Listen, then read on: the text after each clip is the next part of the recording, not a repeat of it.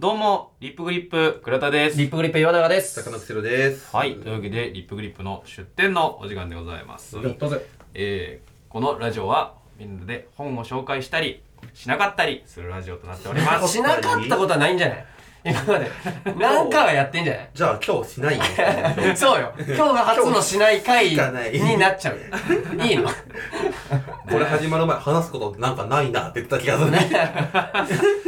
まあ本についてのね、まあ、本というか出典元があるものを触れていこうっていう感じですよ。そうでやってます。僕は、あの、このラジオの、うんえー年始会で、うん。えー新書を年100冊あ読むとぶち上げて、いや、そうよ。で、い1ヶ月読まずだったので、ハリーポッターを読んでいるハかリーらポッターをね。読んでいるから。そうなのよ。 1月は読まず。そう、はい本を読まない理由が、本を読んでいるからなんだ って。珍しい。さ珍しいよ。そう、侵略されちゃって、ハリー・ポッターに忙しかった んで。新書がなくなっちゃった。で新しくあの新しくねラジオをねラジオじゃないわ、えー YouTube を始めて、あなたが個人でね。はい、新書と一緒という、えーそう。毎週2冊新書を紹介するラジオを始めま NHK して教育ですよ新書と一緒本当にもうす ごいなんいかい響きですおね客さんがだからその「お母さんと一緒」のロゴみたいなののパロディで「新書と一緒」って作ってくれて、もうおそれがもうアイコンになってるんーでお NHK だと思って開く人もいるかもしれないっていー うなんか始めたっけ NHK みたいな感みじたいのなね YouTube になったの。うん、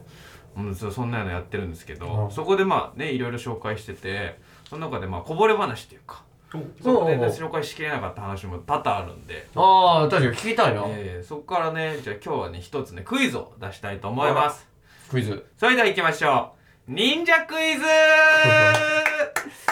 拍手がいいのか 忍者クイズはい何忍者クイズって何忍者ね皆さん好きですよね忍者これ好きなんだよね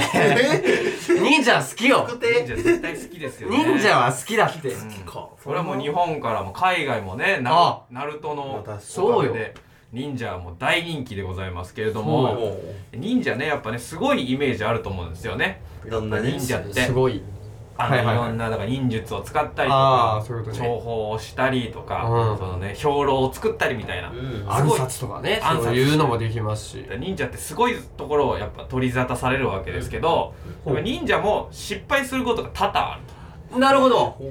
で僕はこの忍者クイズの、まあ、出典元はあの「日本史を暴く」という新書がありまして、はあはあはあえーそれがね磯田先生が書かれてて今結構ベストセラーになってるんですけど、へーその中でその忍者って結構討ち死にすること多かったよみたいな。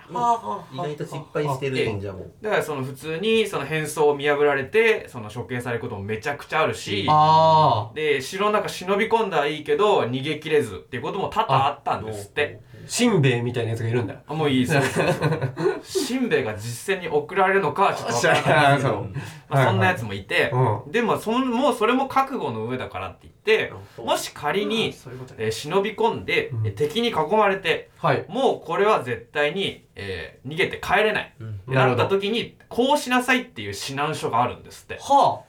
討ち死に用の指南書。あ。なるほど。があるんですよで敵に囲まれましたで刀を持ってますううんそこでここでクイズですはい。この刀でまあ相手をとにかくできるだけ傷つけてうんうんうん死んでいくのが正解なわけですよね、うんうんうん。相手の戦力を減らして、はい。えー自分はなんとかそれで功績を立てるというのがうん成功なわけですけど、この時に敵を右回りに切りつけていくか左回りに切りつけていくかえどっちが正しいと思いますはあ。なになになに自分自分から見てだそういう円形に囲まれてんのそうもうなるほどね。周り全体はいはいはい囲まれて絶対絶命、はい確実に自分はもうここで討ち死にするなるほど。ってなった時にう自分から時計回りに右回りに切りつけていくかん。そんな、左回りに切りつけていくか教わることなのそれ。それ一応指南書に書いてある指南書があんのそどっれちでもよくない偉い人がいる方から来た方がいいんじ ゃないのあ、確かにね。臨機応変に、そう王よ。様を切ればいいみたいな。でももうもう雑魚雑魚全員もう全員雑魚全員雑魚で、モブね。モブの雑魚。モブ雑魚モブ雑魚となると、でも数で数でやられるからえどっち右右回り時計回りかえー反時計回りかどっちに行った方がいいでしょ右利きだと仮定したうそらうですね基本的には、えー、と右利きですなるほど。いこれ多分だ大事です大よ。こ事の右利きめっちゃ大事。一旦置いとかないと、で、こう切るか、こう切るか。うんだから、テニスだ。テニスだとうん右利きだと、こう左にこうやっていくのはバックハンドって言って苦手な人多いんですよ。ううんん、フォアですもんで、そう、フォアで行きたいから、いや、えー、反反時時計計になんじゃない反時計あ、でも待って、リンク、でも回転切れあれ、時計回りだ。えリンク、リンクのねシェア ーリンいや、シェアーは時計シェアはだこ。うリンクいや、リンク忍者じゃないんだよな。はリンクだからねリンクはリンクだから。じゃあ、はい反時計でいくわ。ハイラルの忍者ハイラルの忍者は別にいる。反時計ですか反時計左回り左回り。うんファイナルアンサーですかうんファイナルアンサー。正解は右回りえー、リンク忍者なリのンクなんやリンクじゃないですリンクは関係ないですそんな一周するわけじゃないからああ、そうか。右に切って切っていくだけだああ、そ、そっかそっうかん。一人ずつ一人ずえ、つそ行うく、な、なんでなぜかと言いますと、まあ、まず敵にいっぱい囲まれて、うん。は敵をあの殺すということは考えませんほうあ相手の戦力を削ぐことが大事なんですなるほどはいはいはいはつまり相手に怪我を負わたくさんの人に怪我を負わせるのが正解なんですねい。なるほどね。で先ほど言いましたみんな右利きなんですよあだつからまり相手の右手を切るようになるほど、相手が右利きってことか。そうですなるほどな利き腕をとにかく切りつけて傷つけて相手が戦闘不能になるように切っていってなるべく多くのやつに傷をつけて自分は討ち死にするっていうのが正解だったんですねなるほどね。ええなので敵に囲まれた時は必ず右回りに切りつけていってください い相や、手いいこと聞いたの右わ。を切くね切るようにという確かに。はいそうか。そうですねそう、なるほどね。うんこれじゃね、でもリンクは、別に刀持ってる敵じゃなかったわ。リンクは。リンクリンクは時計回りだけど、あいつが敵にしてんのは別に全然、そう刀とかじゃない。右利きとかじゃない。でもあいつも右利きの人を傷つけたいから時計回りに回ってるんじゃないですかでも、そういうことなのか。そうこれは、なるほど忍者ね。と一緒だからなるほど、なるほリど。ンクも打ち死に打ち死にうち死に覚 悟。うち死に覚悟でやってるあいつ。 あ、そうだった打ちん死に覚だ。悟のリンクそういうことか。皆さんもね敵に囲まれた時は、はい右回りに切りつけていってくださいはい。できれば囲まれないように、ね、あの堅実に生きてください。 というわけでやっていきましょうリップグリップの出店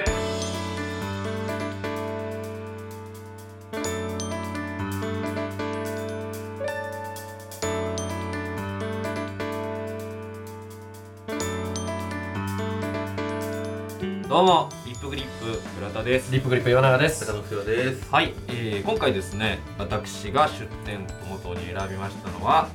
えー川出新書から出ております、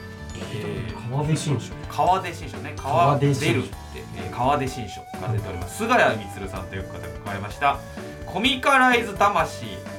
仮面ライダーに始まる児童漫画誌という新書でございますおお。はい、でこの菅谷充さんという方は、えー漫画家さんでございましてえー若い頃漫画家をやっていてでその後小説家になってで作品をたくさん出された後に、えー京都精華大学の漫画部というところがありまして、ほう。えーそこで講師をされて、えーそれを、えー、今度あって定年されて今は執筆業に専念されているなるほどなるほど。そういう方でございますはいはいはいはでこの菅谷充さんという方、えーが、えーコミカライズい。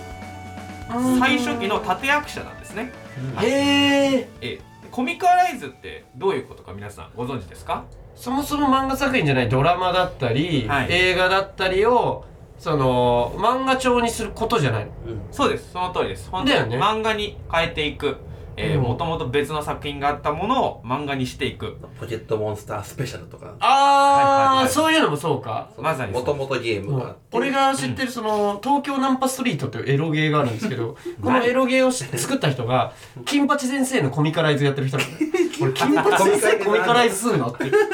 醍醐味熱いセリフじゃない武田鉄矢抜きあでも仕事特殊すぎるからエロゲー作るか金八先生のコミカライズするかすげえなってその似てるすごい まあそれコミカライズ、うんまあ、今では結構ね、まあ、ポピュラーなものだと思います、えーですけれどもこのコミカライズというのがね初めて登場するのが、えー初期がね1960年代後半なんですねほうほうは70年代あたりに、えーたくさん特撮番組とかい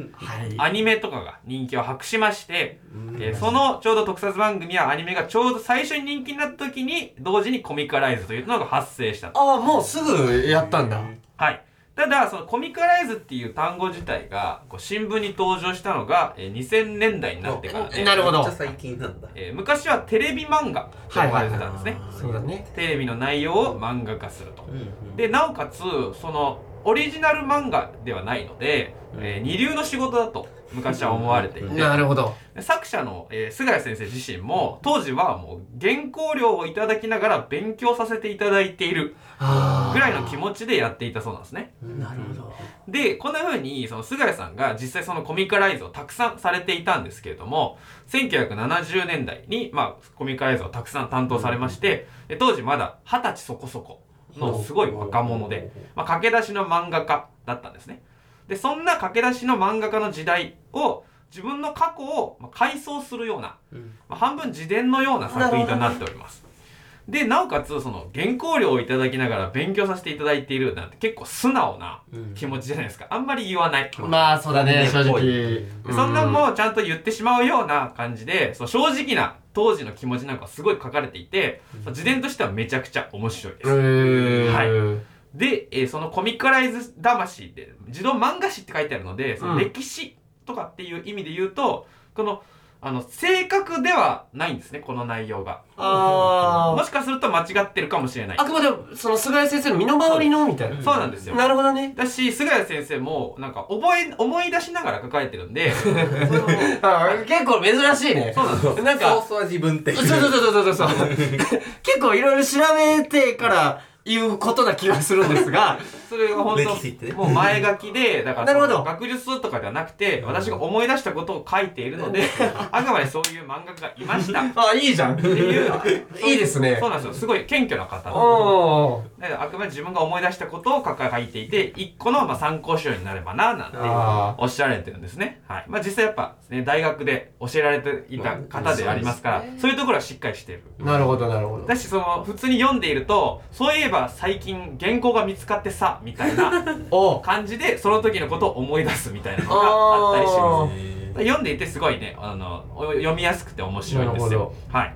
じゃあ、それで、えー当時の、えー菅谷先生の、えーどうやってコミカライズというものを担当するに至ったかというのをね、うんちょっとね、皆さんに紹介していきたいと思います。ーはいはいははいいまあ、菅谷先生がまあ駆け出しの漫画家になりまして、えーそこで入ったのが、えー石の森プロというあー出た仮面ライダーのね。そうです、はい仮面ライダーを描く表紙も仮面ライダーだったもんねそうです、うん石の森章太郎がやっているプロダクションに入ったんですね、でまだ駆け出しなのでいきなり漫画を担当することはできず、えーああくまでその石の森プロである今まで出た作品のキャラクター商品そうあとその時のキャラクターの商品の、まあ、漫画を描くへそういうような形で最初下働きがスタートしますはいはいはいでその石森章太郎という、まあ、先生大先生でございますけど、えーその1970年代になってるとこの「仮面ライダー」というのがスタートする頃にはもう大人気うんスター作家で、えめちゃくちゃ忙しいんですね。はいはいはいというのも1964年あに、えーサイボーグ009」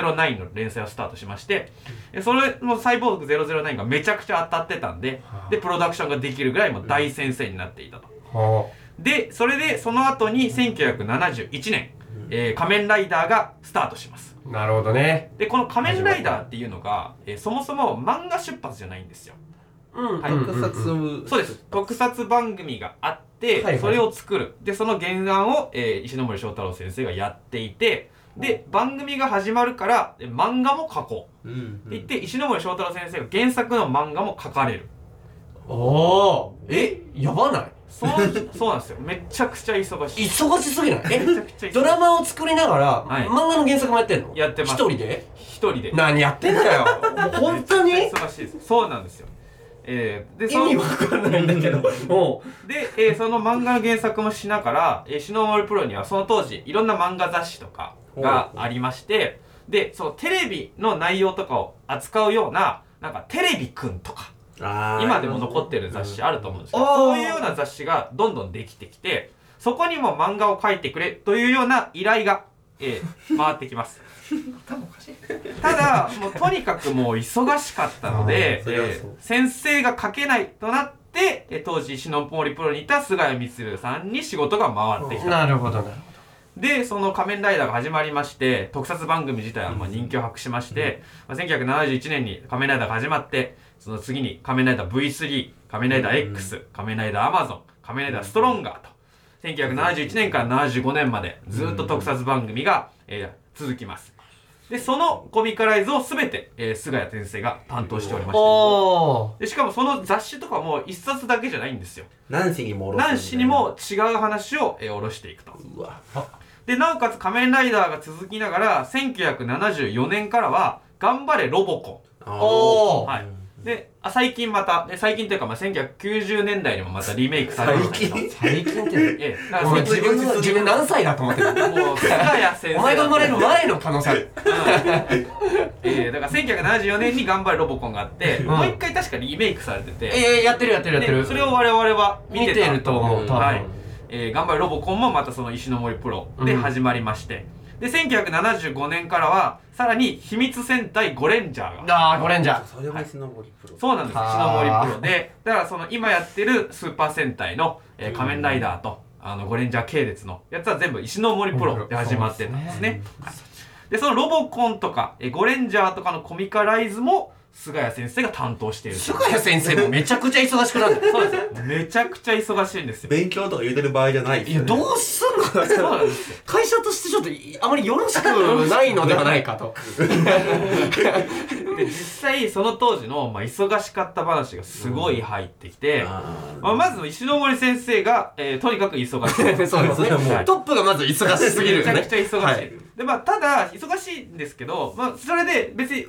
筆が遅かったわけではないんですよーは石ノ森先生はめちゃくちゃ凄腕で、あ例えばそのいろんな雑誌に同時に連載抱えてますし、読み切り漫画なんかも書いておりましたうんすごいなで読み切り漫画を1個のエピソードとして読み切り漫画を書いた時にある時編集長にあこの漫画面白くないから書き直してってちょっと何言ってんの大全先生没そう大先生なのに全没を食らったことがあってえそしたらその時に石森先生どうしたかっていうおうとどうしたその時セリフだけを全部書き換 えてだから漫画はもう出来上がってるんですよほうその中のセリフだけを全部書き換えてもう一回提出して OK をもらったってういう、ーわまあ、そんぐらい凄腕なんですねうわなんかキモかちょっとどうなのそのすごいね設定なんかダメ出し作家にダメ出しされながら設定全く同じで、なんかツッコミのセリフだけ変えてみたい なボケまんまではいこれでも面白いっしょみたいな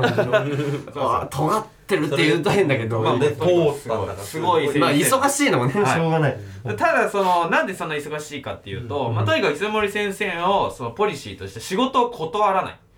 と決めていたと。なるほどだからもうプロダクションで全部受けるあそうででどれぐらい断らないかっていうと、石森先生もコミカライズをやっていて、え当時やってたコミカライズの中には「ゼルダの伝説」もあり ますえ嘘だろおい桜井翔出ちゃった嘘だろマジではいおおすごいつながったちょっと繋がっちゃったね気持ち悪いんですけどう実際「ゼルダの伝説」のコミカライズをやってるぐらいええー、関係ないやん石森プ そうなんですよ何でも受ける先生すごい ねでしかも忙しい上にもう趣味にもすごい没頭される方で、まあ、大体午前3時ぐらいに仕事が終わるんですね午前3時に仕事がロ終わ終るわらないよで午前3時に仕事が終わって寝る準備をしてから本の虫だったので寝る前に本を最低1冊読んでから寝るという何を言ってるんです かそういう生活習慣でもう朝ですおよおよそ終わりませんよ一冊はそれでしかもまあビデオデッキなんかが登場してくると、えー家でね映画が見れる環境になると、寝る前に最低1本は映画を見て寝るという2時間ですよ映画ってそうそういう方だったんで、まあ、とにかく忙しいでしかも夜になると石の森プロダクションの事務所にいろんな出版社とかテレビ局とかそういういろんなとところのお偉いさんが来てはい宴会をやるんです、なのでだからもう寝る暇がないんです昔だななんか話が全部でそれ忙しかったので菅谷先生にまあ回ってきたとうんええで、その菅谷先生どうやって書いていったかというと、まあ、まず最初にその仮面ライダーのコミカライズが始まりました。で、なった時に、まあ、テレビが、先にね、特撮番組があの放送開始してたので、まあ、そのテレビのシナリオの焼き回しででで内容はちゃんと漫画は自分で書いて、うんというような形で始まったんですけれども、はいはいはいいはい第1話のネームを書いたところうんそれがボツになりまして、えなんで面白くなかったんですよ焼き回しだとああ、まあ別物っす嘘だろいいえオリジナルで作らなきゃいけないのオリジナルでキャラクターをそのままにして怪人そのままで別の作品を書くストというーリーが変えなきゃいけないんだ何言って んのこの人たちそうなんですよ ねで、石まあ、森先生もそれをやってたってこと石森先生は、まあ、このコミカライズをするときはまずもちろんオリジナルで書かれてましたしいやすごいなそうなんですそうやって、えうんーオリジナルで書くようになったんですけどまあ若干21歳 の駆け出しの漫画家なのでなかなかうまくいかないそりゃそうりゃそうっすよね。そうだよでどうしたかっていうと、えー石森先生に監修してもらうということでそう石森先生がネームを書き切ったタイミングとかに「ちょっとすいません」って言ってあとにかく何度も何度も通ってうーうわーすごいでこうしてこうしてって指導を受けながらな,、まあ、なんとか連載を続けていったとうんうんでそんなその超多忙の石森先生にめちゃくちゃ話聞くのはもう菅谷さんぐらいしかいなかったらしいですあああ、遠慮しちゃうぐらいの。そうアシスタントはもう別の仕事をしてみたいな感じだったんですけどうんだからそう菅谷先生は石森先生のまあ唯一の弟子となる言ほどわれております。はい。だからこいつだけかなって言われるぐらいの、うんまあとにかく本当にちゃんと石森先生に、え通ーって通って通って通っていやすごいねで、そう石森先生をリスペクトしてるんで、うこう菅谷さんも仕事断らないんですよ。なるほど大丈夫か、いその結果大変な人をあなたは目の前で見ていったんじゃないのかそうすると月産300ページの仕事を抱えることになりました。何を言ってんだこの人たちは、ただそので当時え月産300ページめちゃくちゃ多いです寝る暇ないんですけど石森先生は倍働いてたらしいそのそんな甘えてらんないと よく言う、しんどいって言われる、ジャンプの連載でもあれ20ページとか。そう毎週20が、まあ、4回か5回なんでまあ5回と100いっ120150ですよ、マックスで。 300ですね甘えてたのでで、600なんですもんね。はい師匠は。師匠は600やってるので何も言えないというそれ以外に別もやってるのねそもそもその映像のやつをやってるの映像のやつなんかだけど漫画がそれの傍ら600をやってるの何をやってるんだでもうやっぱり当時まだそのねあの食事とかも気をつけないでそのカップラーメンばかり食べていたら、おある時もう緑色の便が出たとすカタツムリナイスカタツムリすごいっすねもうやばいってなってそれはやばいよそれぐらいめちゃくちゃ忙しやくばいて。で、もうしょうがないから、お田舎からお母さんを呼び寄せ て、で、なんか、それでなんか、その、当時の、その、用語みたいなのもチロチロ出てくるんですよ。ほうんうんうんで、その、食事を作るためだけのアシスタントみたいな人もいたらしくて、うんで、そういう人をメシスタントっていうらしいです。 うダジャレやな。両方。メシスタント。ね。えーうんまあお母さんをメシスタントにして、ただお母さんがめちゃくちゃ料理がうまくて、あーいいね料理がうますぎてそこで、えーあその菅谷先生のアシスタントになるとお母さんの料理が食べれるんでっていう理由でアシスタントになる人が現れるぐらいめへえちゃくちゃ飯がうあまあい。いいですね、はいなんかいい、いいバイトみたいな。そうまかない付きだもんねはいやっぱ最高のまかないえーでもう本当に菅谷先生はその「仮面ライダーと」が始まる、まあ、石ノ森プロの作品にもコミカライズしたんですけど、まあ、仕事断らないんで他にもその映画の当時あった「ベン・ハー」とかですねベンハはい、でそのまあ超名名作の大作があるんですけうんど、あーそういったその映画なるほのど、えーコミカライズなんかもしたりとか、ーへえあとその「ダーティーハリー2」とかほうほうほう聞いたことあると思うダーティーハリー聞いたことあるねはい、あと「スパイダーマンの」おーえーコミカライズもしてますええーそそれはでどういうあれででで漫画があったよね、確かねスパイダーマン向こうのね、漫向こうの漫画があって、それをはい、映画がやっで映て画もまあその東映で映画を一応撮あそっうててかまだクオリティはね今ほどないですけどありましてどうでそれが人気。日本版のがあったんだ。日本版のがあります。へでー、えレオパルドっていう、その、乗り物に乗るっていうのがあ って、そうスパイダーマンファンからすると、面白すぎるんですよ。 なるほど なるほどねむしろ人気です。一周回ってね。一周回って。なるほどはい。で、えーそれで、まあ、その、そのスパイダーマンをこっちで連載しようってことで、完全オリジナル、別の原作を立てて、スパイダーマンを連載しておりました。なるほどね、はい。そんな感じでね、いろんな、えーその、コミカライズもされてたんですね。おーで、まあ、その後コミカライズ仕事を一通り終えまして、まあ、石ノ森プロも初卒業してオリジナルの漫画なんかも描き始めて、でこの菅谷先生の代表作の一つに「ゲームセンター嵐」という漫画ありますあ聞いたことあるもしかしたら多分聞いたことあるんで知ってる俺知ってる人もね多いのかもしれないですまあその、ま、ゲームセンターで戦う少年ですがね、のお話なんですけど、へえまあ、これもいわば、えーゲームのコミカライズですよねなるほどなるほどゲームセンターのはいはいはいはいはいでこのゲームセンター嵐っていうのが、まあ、最初、えー、2, さんに2話ぐらい出した段階でもう全然人気なかったんですけれども、うんまあ、すぐにそのインベーダーゲームの流行が来ましてあー一気に人気が、えー高まりまして、えーまあ、そのこのゲームセンター嵐が、えー今の「スーパーマリオ」ですとかうんうんうんポケモンですとか、妖怪ウォッチとかのコミカライズ、はい伝統の仕込みくそばのねはい、はいの、はいまあ、は走りになったわけですあーなるねほど。はい。で、実際そのコロコロコミックとかも1970年代に、えーその最初に発刊されてますのいで、なるほそのどコロコロコミックでも実際菅谷先生は書かれてなるほどおりあました。なので本当に最初期のもうコミカライズというものの歴史を体現するようなーうん先生なので、へー読んだらめちゃくちゃ面白いですね。うんあーすごい裏事情みたいなのめちゃくちゃ書いてあってでなおかつですねその菅井先生、まあ、漫画家さんなので、うん漫画家さんのお友達とか編集者の、ね、知り合いとかめちゃくちゃいるんですよ、ほうほうほであのこの菅井先生が、えー石の森プロに入る前にも、えー鈴木プロという編集プロダクションで働いてた時期がありまして、ううんまあ、見習いみたいな感じでうんでそれで、まあ、原稿の受け取りとかに行くような仕事をしてた時にあったのが、まあ、梅津和夫先生あららららららららで梅津和夫先生が実はウルトラマンのコミカライズをしてるんですよね、すごいことになってんなええ当時だからコミカライズっていうのはもうめちゃくちゃ流行ってたので、なるほどええ作家の先生はやられていて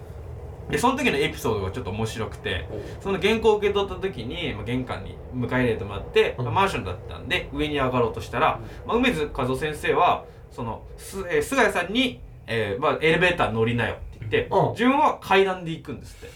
ほうこれなんでかっていうとその梅津和夫先生はもう弊社恐怖症なんですねへもえうエレベーターダメエレベーターダメなんですえ梅津和夫さんのお家だよねお家ですだからどっか住んでアパートとかですねああそういうことかええそれでだからそうエレベーター乗せてみたいなだからその梅津和夫先生は電車の中も怖いらしくてえ電車内でもよく歩き回るみたいなあららららそういうなんかエピソードとかもたまにいらっしゃいますけどねなんかねそうあいのうー電車内でうろうろされてるはヤバおじいいヤバおじではないと思いますけどまあその本当に恐怖症なんでみたいなへえもうさらっと結構書かれてたりとかああ確かにね著ね名人というかそうなんで偉すよ人というかねあとはですね面白かったのが鈴木敏夫さん、おうえージブリのプロデューサーですねはいはいはいはいえー当時だからそのテレビランドっていう、まあ、テレビとかからコミカライズした作品をよく出す雑誌がありまして、うんでそのテレビランドが別冊テレビランドを出すとほその別冊テレビランドっていうのが最終的にアニメージュという名前の雑誌になって出されますううんうんでこのアニメージュの編集長をしてたのが鈴木敏夫さんなんですへねえな雑る誌やったんやそうなんです最初はアニメ雑誌だったんですね、ほどでその時に「えー風の谷のナウシカ」の連載を、えー宮崎駿がやることになって、はいはいはいそこからジブリ設立につながるという、はいえーだからその、えーアニメージの原理はテレビランドというそういう、えーまあ、コミカライズの作品とかを載せるような雑誌だったとなるほどでこの鈴木敏夫さんがめちゃくちゃ優秀だったらしくて当時からどれぐらい優秀だったかっていうと、まあ、ある漫画家さんがそう低血圧で全然起きれない人がいたんです、はあはあはで電話かけても出ないあはであったらその鈴木敏夫さんは漫画家のアパートまで行きまして、うんまあ、ピンポン鳴らします、あまうんあ、そこまではねどんな編集者でもするんでますけど、あ大体うんそれでも起きない場合はえ、えー台所のガラス窓を窓枠ごと外 して家の中入るらしいんですよいやそれ優秀というかそれはもうえ犯罪でご ざいますよいやいや凄腕なん いでやいやいやいや割らないところがすそごういそうそうそうそう凄腕なんでいやでしか大丈もその低血圧でね、あの全然起きられない人、ねうん作家さんが布団で寝てたらその低血圧の方を起こすために布団の中入ってって夫いや何それ体をさすって温めて起こしていたいや怖くないか丁寧な仕事丁寧な仕事なんだそれでもそれぐらいやっぱできるからやっぱ宮崎駿とねああなるほどねの2人のあのめちゃくちゃ面難倒くしいさい方をね監督を、まあ、うまくコントロールできあたあというーなるほどマネジメントの能力の高さうなんなあんかそんなねなんか当時のうん漫画界の、まあ、確かにめちゃくちゃな漫画界のお話とかもね結構ちりばめられてていや確かに本当、うんそうね俺たちのちょっと上の世代の人とか読んだらもうめちゃくちゃうわ面白いんじゃないそうなんですよねねうん、だから何も知らない人が読むと結構難しいというかとかまあ「有名へえ」とかねうんそういう「うーんそうなんだ」とかになっみちたゃいなっんてですけど、うん、だから当時のその実際読んでた人もしくは仮面ライダーとか俺の父親とか多分これめちゃくちゃ面白がって読むと思うよそうですね、本当にそういう世代の人は絶対ねあのめちゃくちゃ楽しめるんで、うんへえまあ面白い本でございました、すごいはいコミカライズ作品とかねうんなんか読んだりしますなんか最近コなミんカラかイフズァミ通とかでエルデンリングのコミカライズそうゲームとかは大体なるねなやりっぱますよねヒットしたらゲームコミカライズするしうんとか多いけどでも大体その作者がブチギレたりします え作者ブチギレお案め件事ね。揉めます事いいっすね。揉める結構揉めてるケース多いなんか、そそのの、意図と違うよ。そうそうそうそうやっぱそのコミカライズってさ結構ゲーム真面目なゲームはいはい重めのゲームが、うんスーパーマリオくんとかでもそうだけどさ、ものすごいポップになるじゃん。はいはいはいはいそそうう、ん空気感が違いすぎちゃって、原作者ぶち切れみたいなのは、ちょっとあります。そあうそうそまあう。その辺もだから昔は牧歌的というかね。そうそう、多分そうなんだと思う。あ仮面ライダーが踊ってもよかった時代といううか。ん、でそうそうそうそうそうそうそうそう。そうですね多分そういう。なんかそう子供向け雑誌に書いてたんで、うん子供を楽しませなきゃいけないって言って、はいはいはいなんか無意味にあの爆中とかさせてた って自分で言ってますそうだ。。ありがとな、言ってくれて。ありがとうめっちゃ素直なんそでう、すそれは聞いといてよかったっすね。確かに。そあの頃のいろんなコロコロコミックのうん動きの謎とかが、うはご本人様の口からね。出てくる正解、意味がなかったんだいや、。そういうことやな。 い、なので気になった方はねぜひ読んでみてくださいはい。はいということで、えーそろそろお別れのお時間でございますこの番組ではリスナーの皆さんからメールを募集していますメールアドレスはリップグリップラジオ at gmail.com ripgripradio at gmail.com ですハッシュタグリップグリップの出店をつけた感想ツイートもお願いしますこの番組は来週も木曜日19時頃に最新回がアップされるのでぜひ来週も聞いてみてくださいというわけでここまでのお相手はリップグリップ倉田とリップグリップ岩永と坂の口調でした。ありがとうございましありがたとうございました